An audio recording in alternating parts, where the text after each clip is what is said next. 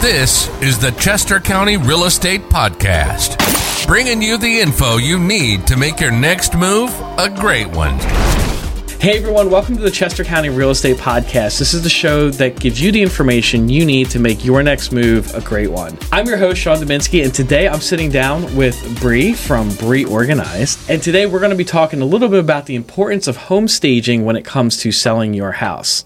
So, Bree, thanks for joining us. Hi, Sean. Thanks so much for having me. So, real quick, tell us a little bit about what you do and a little bit about Bri Organized.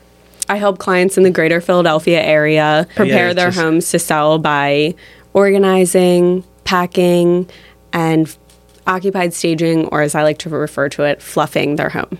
So I'm interested a little bit about your merchandising background and how you've been able to bring that to your your organization business and your staging. So, full background um, I went to school for fashion merchandising at FIT, which is the Fashion Institute of Technology in New York City. Okay. So, one of the best fashion schools in the world. Um, it was a great experience. I learned a lot about merchandising and also the business side of things. So, after I came out of school, I pursued a career in merchandising and I had a couple jobs um, and I learned a lot along the way. And from those jobs, I started having clients of the store asked me to come to their homes and help them put together outfits and curate things in their homes. So when I would go into their closets, I'd kind of look around. I'd be like, so there's some potential here.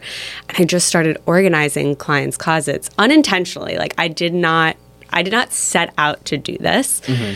Um, and people would start referring me, and I would tell these clients that this isn't what I do. I'm like, I'm not an organizer. Please stop giving my number to your random friends and it just kept happening um, and i was doing it on the side and it was it was excellent and i loved working with each client one-on-one and really tailoring things to them and it got to the point that i looked at it and i said you know my goal in life was always to love what i do have fun and i really like helping people so i keep getting these calls why am i not doing this full time so I did end up branching out and starting Bri Organized a few years ago. Um, and from that, I had clients and friends who were talking to me and they're like, Bree, you're such a great merchandiser. You can visually sell clothing, you can visually sell homes too. Um, and that's when I started helping people organize and prepare their homes to sell by organizing and occupied staging, or I call it home fluffing. Yeah. Yeah, so let's let's talk about that. So we have the non-occupied and occupied staging. So as in real estate, you know, it staging is very it's very obvious when you have a vacant house and you want to fill it up with stuff and so people can picture themselves living there. Um, you know and i think a lot I, I think the companies that are best at this would be the new home builders. oh, absolutely, and yeah. i'm not sure if they have outside companies or inside people who do this but you know i'm thinking like the people who put together the model homes. Yeah. like it's it's amazing. And you can tell these people are really good at what they do. Um, however for your average home seller it's probably not going to be worth the amount of money and time and resources that are put into these new home developments uh, for the house that they're selling plus they're living there Yeah. the majority of, of people, at least in this area, if they're you know they're selling their house to move to another place, they're living in the house until it sells.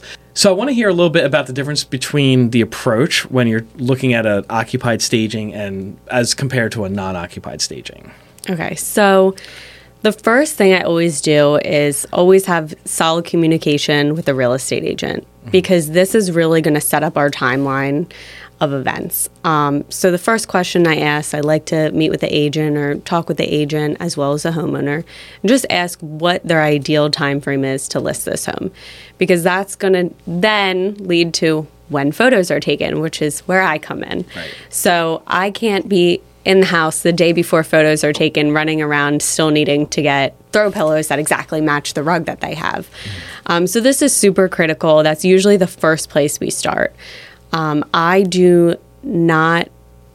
I shouldn't say I do not. I have, but I prefer not to do unoccupied staging. Um, The house needs to have furniture in it I think, to really present well in photos.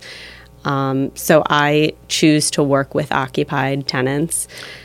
And I'm sure it, the type of furniture matters because you, if you walk into a house and you can tell that the furniture is purely decorative, you're not going to get that feeling like, oh, I want to live here. Yeah. You know, it's like be like walking through a department store or something like that, where everything's, even if it's real, even if it's just decorative, like I feel like people can get that sense that this isn't really someplace where they can live in.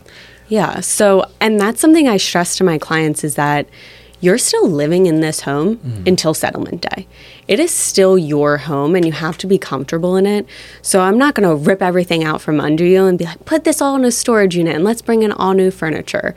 Um, I think it's important to have that cozy feeling. Nobody wants to come into a sterile home Right. and feel like they can't touch anything. You want it to be a warm, welcoming environment, but still be a little bit more on the generic side, I'd say. Yeah. Um, so that way it appeals more to the masses. or non-personal. So that's Yes. something agents usually. A lot of agents will say when they they go in, they'll say depersonalize it, Yes. um, as much as possible. Uh, you know, um, photos and degrees and stuff. Like people want to f- people want to walk into a room and feel like they can make it theirs, not that they're walking into someone else's. Exactly. And that's something I typically will handle for my agents because sometimes I think it can be a really touchy subject for some people. And I know some sellers feel like, well, this is my home. Right. And you're taking things away from me. And the agent absolutely does not want to do that. They're just trying to show your home in the best light. Mm-hmm. And if you have family photos and your degree and hopefully not, but political stances and sports stances. like, Right. so that that can be a big thing. Like I definitely I had a home one time where he was a big Eagles fan. Yeah. Nothing against it, like go birds. But we wanted to kind of take that man cave down a notch or two and make it feel like it could be more versatile. If it was a young family that wanted an additional room as a playroom, um, having multi purpose rooms always appears better than just being an Eagles dedicated room. right. Well, I mean, and that's like the least that, and, and that would be like the least concerning. I mean, I can think of like I won't name them, but three or four other teams where if it, if, if it was, it's like you got to get this stuff out. It Yeah. won't sell in this area. yeah. So there, I mean, there's been a lot of instances like that, whether it's, you know, religious shrines or hunting rooms. There's a lot of things that I can kind of talk through with my clients. And it's not, it's not about depersonalizing their home to make them feel like it isn't their home, but it's mm-hmm. about inviting every potential buyer in because we don't want your hunting room to turn off a potential vegan that led to the outside of your house. So Right. so it's like these small details that you don't you don't think of because you're living in your home every day um, that you're not thinking about changing before you sell.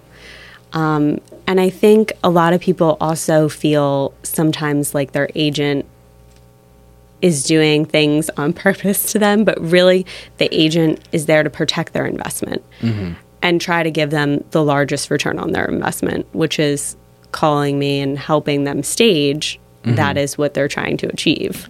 Well, and a lot of times an agent, you know, I'll I'll I'll, I'll tell agents like you don't really want to be the bad guy. Yeah. So if you don't have great news, like bring in someone else to Yeah. deliver it. And also, it's like if I go to my primary care doctor and I'm like, this molar hurts in the back, like, can you take a look at it? They're going to send me to the specialist. Mm-hmm. So I'm obviously going to go to a dentist at that point. So if you don't know everything, it's better to ask for help than regret it later on. Mm-hmm. So the, usually the agent is trying to give you the best opportunity. And just like anything, you know, a, a group of professionals like we are, we're obviously going to have real estate agents that we know and people in the mortgage industry.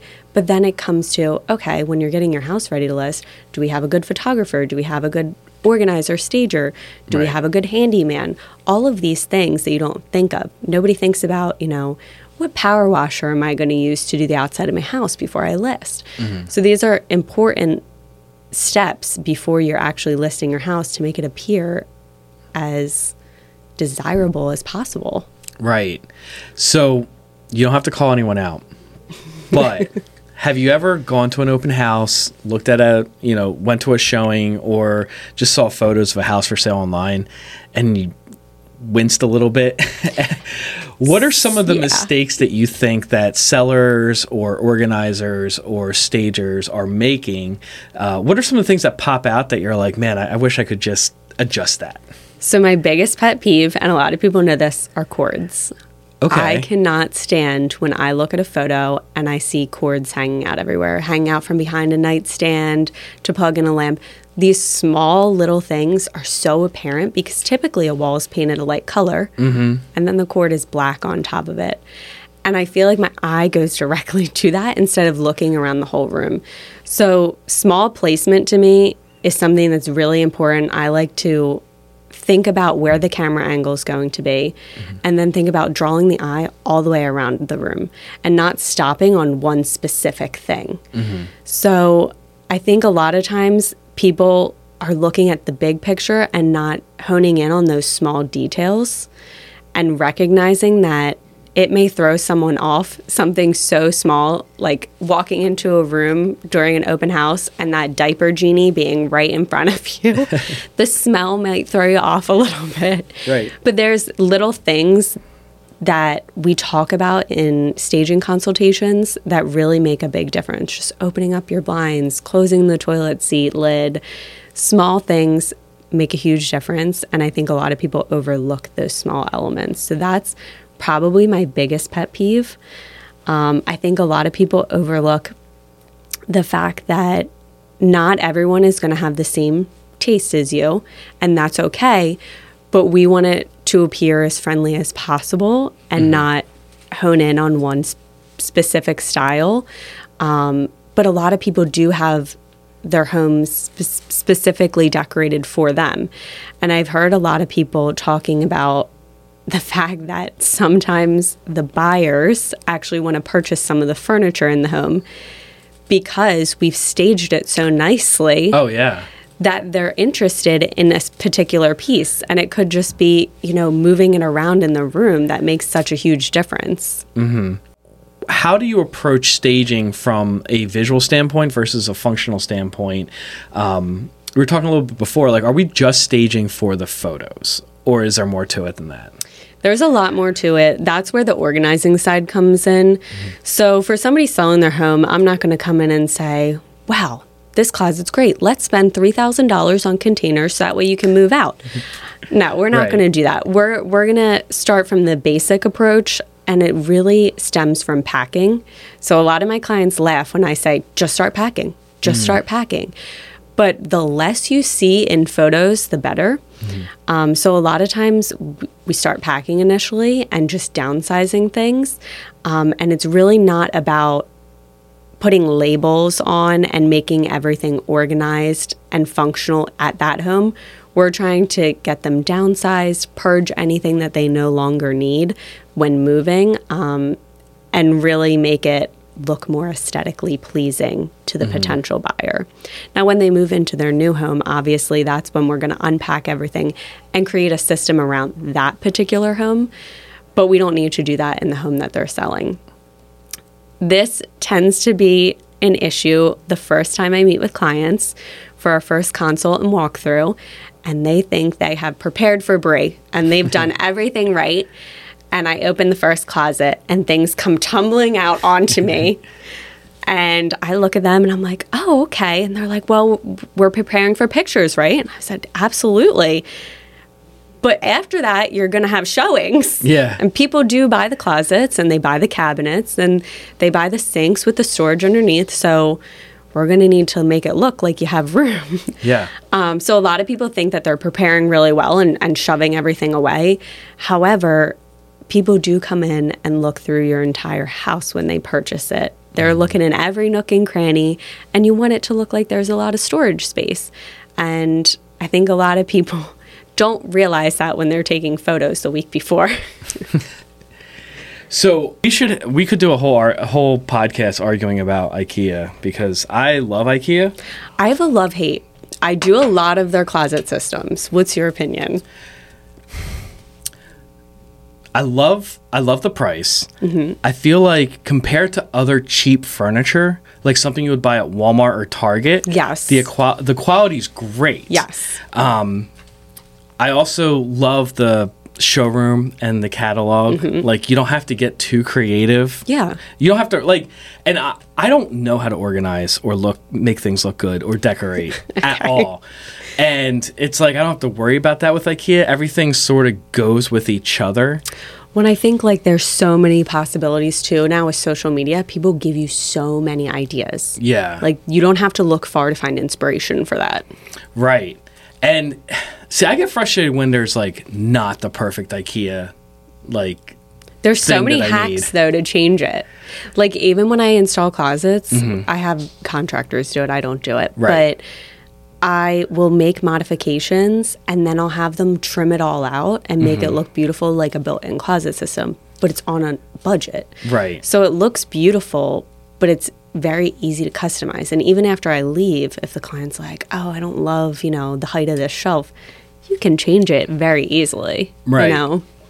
Now, I've the other thing too is like I haven't spent a lot of time at the container store, Mm-hmm. but I've never I've never seen anything like they've never impressed me for some Okay. reason. Like just as far as like organi- organizational stuff, like either it it just looks Like sterile. it looks sterile. It, it yeah, it doesn't look good and Yeah. it's not as functional as it should be for as not good looking as it is. You know what I mean? I feel like it should yeah. be it's it's it should either be more functional or look better.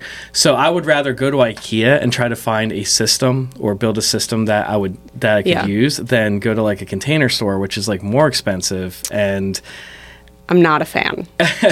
I like their closet systems are for specific people and they're not me. Mm-hmm. Um, I just think that they're extremely overpriced. yeah. You can find similar systems at Home Depot and Lowe's. Mm-hmm. Granted, I still have a lot of people who have them and who ask me to get extra parts and move things around, and they want to keep that system, which I totally respect, but they are extremely overpriced when I could build you a beautiful IKEA closet Mm-hmm. for the same or less than with a carpenter coming in, trimming it out, making it look amazing. Right. Um, so to me, I just don't. I don't think it's worth the money. But I do like the store as a professional. Okay. Shopping for myself, you can go online and find things. When I'm in a pinch, though, I have a client who I'm like, oh gosh, tomorrow I need five baskets that are exactly this size, and I need to find them today. It's great to run up to the container store and find exactly what I'm looking for. Mm-hmm. But a lot of times there are also alternatives at Target and Bed Bath and Beyond and even Lowe's and Home Depot. They mm-hmm. have aisles that nobody ever looks in, but they do have things there. Right. Well, and I know where those aisles are because I spent a lot of time in Home Depot. but they don't like it's not like It's not they, exciting. they set it up, but you could tell it's not set up by Yeah. someone who is trying to sell you the system. Like you have to know how you want to set it up because it's just like they throw it up on the wall and they're like, "This is a system," and you're kind of like, you know, if I use my imagination and like I can see how this could be useful, but they just they just throw it up there Yeah. and there's pictures and like they don't they don't like actually stage or merchandise the system. because the merchandisers that are doing it are just given there's like these sheets Yeah. typically for large scale stores where they're wanting every single store to look the same and you have hundreds and thousands across the country Mm-hmm. the only way for you to do that is to literally they have these places where they merchandise everything in like a big warehouse Mm-hmm. and like they'll take photos and they send these diagrams yeah. um, they send these like diagrams to the merchandisers and a lot of times depending on the company the company might have merchandiser specifically for their brand that will go to multiple stores. So for them to be able to execute the same thing it can't be it can't be rocket science you know what i mean? Right, like they're right. given like here's what it's supposed to look like good luck. And a lot of times it's just like retail associates too that'll end up being the ones to execute um, and they have someone overseeing them. It's like a lot of smaller retailers that put the time and dollar behind their merchandising that have these great visuals like when you think of Anthropologie i don't know if you Yeah, I remember them that store Yeah, yeah, yeah. It's like a So it's like a woman's it's like Urban Outfitters yeah, for so women. It's, it's the same brand. So Right. that brand, Urban, um, out of Philly, they have great merchandising. They put a lot of money behind it. Every store has a team of merchandisers in it. right. and I've heard about staff. that. Yeah, like Yeah. the creative like, director super is very Yeah. It's it's rare because it is so expensive. Mm-hmm. And that's why their clothing is more expensive because Mm-hmm. they put all of that behind it. Like they do a really good job marketing and Right. And showing off their products. Yeah, Urban Outfitters and Anthropologie was huge when I was in, I would say right after college. So let's just say 15 years ago. Yeah, yeah. Let's not, let's not date it too much. Um, so, yeah, so I remember they were huge. I didn't know, I guess they're still around and still doing things. I think Yeah. they're still at the King of Prussia Mall. Um, Yeah, they are. My issue was I never knew what was decoration and what was like for sale. Yeah. It's and everything definitely looked great. interesting. But yeah, and then it just came down to like I it's like I don't know, like I get how like I love how cool this is. I can't spend that much money on Yeah. it. So They definitely, I know, actually know uh, one of the guys who does the woodworking for their stores. Mm-hmm. So, like those beautiful big round tables that are just like solid wood, Yeah. things like that. Like, I've talked to him, like, oh, did you make this in this store? I'll like take a picture and send it to him. And he can tell me the details about it. But, like, you know, their displays are not inexpensive in themselves. Like, Right. they're not someone using an IKEA Billy bookcase to. To show their products. Right, right. Well, e- even like I remember I was a literature major back in college, and I remember going through their store, and I was like, oh, like I, like I kind of got the intellectual like Yeah. where they were going with it, and I was like, this is actually pretty impressive. The themes and different things that they're they're Yeah. adding in here and stuff. You could tell there was someone behind that. Yeah, they're So- really good at that. Have you ever been to Terrain? Terrain. There's a couple of them now. There's more restaurant? more than a couple. It's a restaurant, but it's in like a garden center. Yes, yes, I have been to so one. they are owned by Urban. Oh, okay. So I don't know if you knew this. So like the owners of Urban, they, I think that they still live in like Chadds Ford, somewhere somewhere over there, okay. um, like a big farm. And the wife was really into gardening and cultivating the land because they owned a huge property. right. And so that's how it started. It, it was, what did that? It was a nursery. I grew up in that area and it was a nursery until I remember it being mm-hmm. bought by them. And so they had that one first. There's like another one in Devon. There's a ton of them now. Right. It's like a huge thing. But it was just one because it was like her passion project. Right, right. But it's the same concept and it's super interesting. So that was like- probably the first one, the Glen Mills mm-hmm. one, because that's what I've been to. Yeah. It's cool. I don't know, like if you've ever walked around there, if you're into outdoors, Right. Like and that I think we stuff. did, but we were running late for our reservations or Okay. for our time, and so we went afterwards. But it was like it was dark, which was Yeah. cool because it was so like let lit up, and it was like great to walk around. But I didn't really, I don't know if we were really Yeah. able to see everything. So Yeah, it's a cool place. I go there just for like inspiration. Yeah. I can't can't afford everything there. I was gonna say like, when you get like a cup of coffee and a bowl of soup or something, because like yeah, and then like you walk around the whole store. Oh my gosh. I, I would have to sell my house if I wanted to buy too much there. it's crazy. Yeah. So here's a question I'm curious about. Philosophically, when is it like when do you organize and when do you purge? So that's really when you hire a professional. If mm-hmm. you're not sure whether you need to keep something or not, you need to call me. because a lot of times it ends up I sit down with my clients and I charge hourly because of that very reason. They're looking at all of these things and they're feeling really overwhelmed. And a lot of times it just takes time to sit down and talk to them and see what their end goal is. Mm-hmm. Because after that, we can really nail down okay, this is our end goal. Do we need this item? Is this cup making a difference in your life? And is this helping you reach your end goal? Mm-hmm. And that's why I like the hourly approach. It lets people feel comfortable. They have time to think about it, discuss their goals with me, and we can go through each thing. Um, when you're moving, I'm a little bit tougher because there is a timeline. Um, but a lot of times I, I talk to people about where they're moving. And again, still that end goal. So if you're downsizing and you've lived in your home 30, 40 years, we're probably going to have to get rid of a good amount of things. Versus if you're a growing family and you're going from a townhouse to a 3,500 square foot house, mm-hmm. there's going to be a big difference there. Yeah. So there was a very popular book which turned into a Netflix series mm-hmm. about the joy of tidying up, and I I read a portion. I think I read that book, and I feel like she kind of came out a little heavy against organizers in general.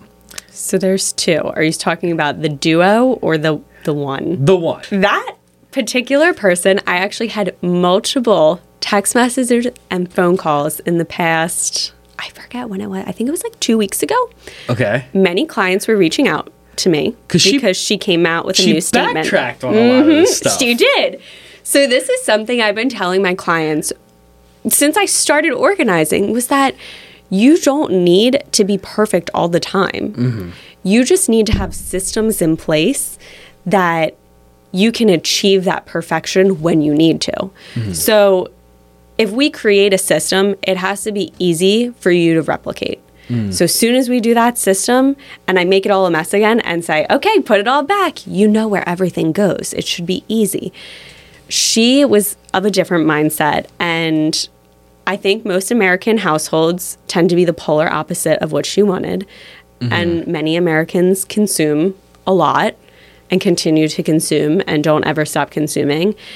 And they just will never be minimalists. Mm-hmm. So I fall somewhere in between where I think it's important to love the items that you have and that they serve a purpose. But I think that most of my clients, actually all of my clients, will never be minimalist. It's just not realistic in the world that we live in. Um, so I don't like to push any ideas on people, and I never make people get rid of anything. At the end of the day, it comes to their ideas. Right. And I had a client the other day who said, Brie, this is, I think it was our third or fourth session together. And she said, Brie, do you remember what I was like the first session? I said, Yes, I do. and she was like, Can you believe I just got rid of that? I was like, I'm so proud of you. And she said to me, You know, I really feel like my whole mindset has changed. Once I set those goals with you and you're coming back and you're holding me accountable for those goals, I feel like a, totally different person organizing wise. Um, and that was good to hear because that is the goal that we're setting is to change your mindset and make your life just a little bit easier. Mm-hmm. Like at the end of the day, it's just about making your life a little bit easier, whether it's organizing your home, preparing your home to sell. We know there's a lot of different aspects that you need to deal with when preparing your home and to sell. And it's just, if I can make your life a little bit easier, mm-hmm. then that's worth it. That's awesome. So, what's the best way people can get a hold of you? So typically, people find me online. So you can go to my website, Bri Organized, B R I organized.com. Um, there's contact form there. My phone number is there. My email is there. Um, most people reach out that way. A lot of people like to view my social media just to see some current projects. I get a lot of direct messages on social media. Give me time for Yeah. that. I know you personally know it takes me a minute to get back on there. um, but most people reach out that way. Um, if you're preparing your home to sell, definitely talk with your agent because a lot of agents um, work with me during the initial consults. That way, we're on the same page. Um, and from there, after the initial consult, we get a game plan together and we take off running. Awesome. Well, thanks a lot. Thank you so much for having me. Thanks for listening. This has been the Chester County Real Estate Podcast, brought to you by Remax Ace Realty, serving buyers and sellers in the Chester County area. Subscribe for new episodes at acerealtypa.com slash podcast. And you can find us on Facebook, YouTube, and wherever podcasts are found.